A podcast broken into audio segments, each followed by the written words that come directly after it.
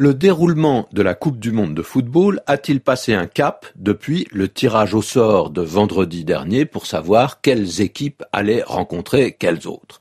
Eh bien, c'est ce qu'on dit dans la presse. C'est probablement pour cela que Chander Serunan, qui nous écrit de l'île Maurice, nous demande le sens de cette expression passer un cap. Alors, d'abord, dans l'occasion qui nous intéresse là, il y a un jeu de mots. Dire que la Coupe du Monde passe un cap, c'est faire un clin d'œil à l'endroit où a eu lieu ce tirage au sort, c'est-à-dire la ville du Cap en Afrique du Sud.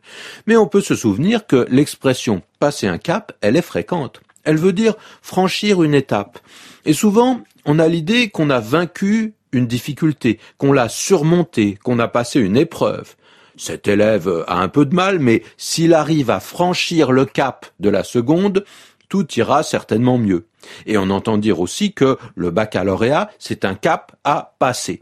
Alors, au sens propre, qu'est-ce que c'est qu'un cap? C'est un mot de la géographie, maritime d'ailleurs. Hein. Un cap, c'est une pointe de terre qui avance dans la mer. Et au large de certains caps, on dit que la mer est particulièrement dangereuse. Les tempêtes sont souvent terribles. Le cap Horn, c'est peut-être le plus connu de ces caps-là. Alors, si l'on arrive à passer le cap, à doubler le cap, comme disent parfois les marins, c'est-à-dire à le contourner, à passer de l'autre côté, eh bien on a une chance de retrouver une mer plus calme et un nouvel épisode peut commencer. On utilise aussi la formule quand on compte quelque et qu'on arrive à un chiffre rond.